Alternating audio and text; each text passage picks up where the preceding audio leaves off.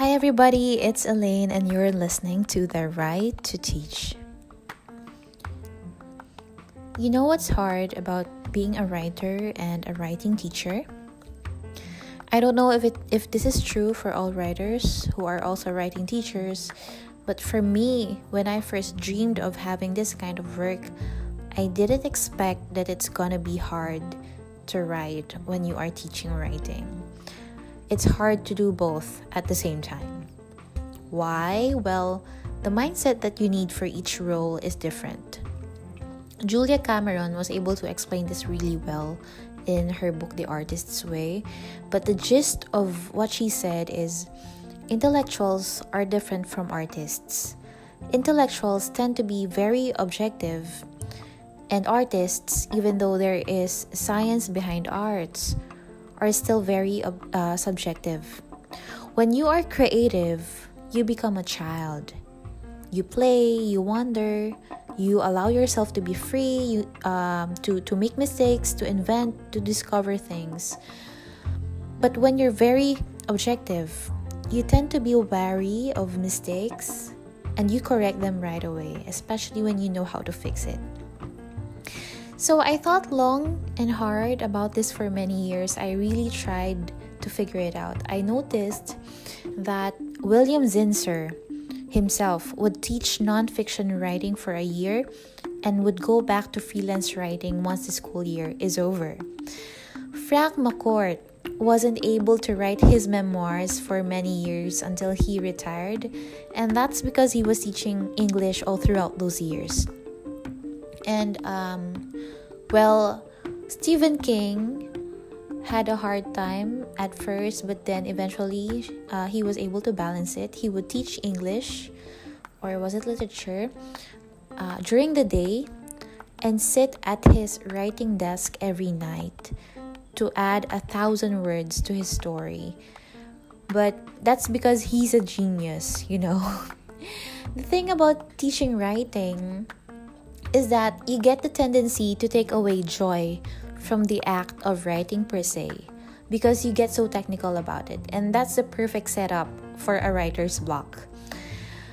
I admit that sometimes I get envious of my students because they have a teacher who happens to be me who can help them and give them activities to assist them in getting out of their writer's block. I know some people would say, oh, just teach yourself. But truth be told, it's hard to be yourself's teacher. it's still better to have someone who has uh, a different mindset, different energy, different creativity or amount of knowledge, different uh, experience and authority as as a guide when you yourself need guidance. So, what happens to writing teachers who themselves cannot write anymore? Well, they become blocked artists, as Julia Cameron calls them. And blocked artists are closeted artist haters. They project their hate for themselves to beginning or even to advanced artists who can do what they cannot do, you know. Uh, these artists they cannot create anymore they cannot take risks anymore they cannot cannot allow themselves to make mistakes anymore. So these writing teachers who are blocked artists end up discouraging their students instead of igniting the fire in them. And that's something I am so afraid to become. I don't want to discourage my students. I know how it is to begin, how frightening it is to expose your imperfect work with the possibility of getting criticism I know how it is to to be discouraged and to feel like you can never ever create or write again because the discouraging words echo in your head. I don't want to be the cause of that to my students. So so what would I do? Right? I, I, I thought of what would I do? Should I just do one at a time? Should I just let go of one of them?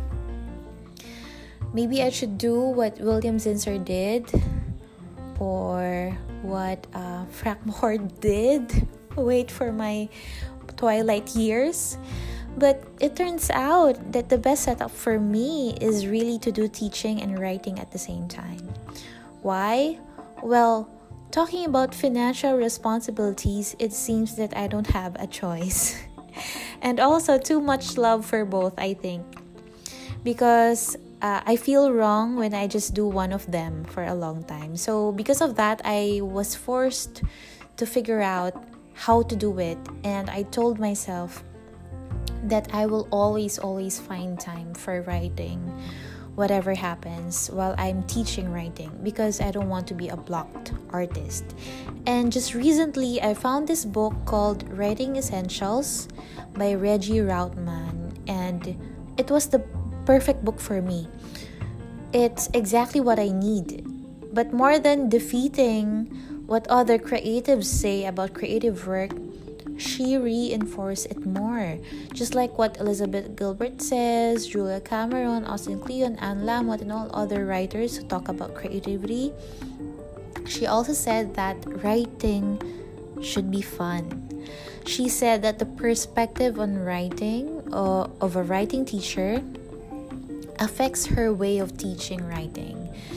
And so it is important that the teacher enjoys writing to fully transfer that joy to her student and to make writing a joyful activity. It has to feel like playing. You know, it doesn't have to be too strict about accuracy or perfection, but it should provide freedom of choice, of expression, and every work should be celebrated. And I realized that what saves me all throughout the years from turning into a blocked artist is my decades old habit of journaling every day. And now I've just published a new book called Scribbling from Memory, which is available in Scribblery, Scribbl, the Scribblery Bookshop and soon in bookstores nationwide. Yes, praise God. And aside from that, I'm working on a new memoir. So I think I already got the hang of it, and um, right now I feel like I'm nursing and nourishing that child in me, feeding her the joy that she needs to keep on creating so that she wouldn't turn into a monster that blocked artists become. So I hope you won't be a blocked artist.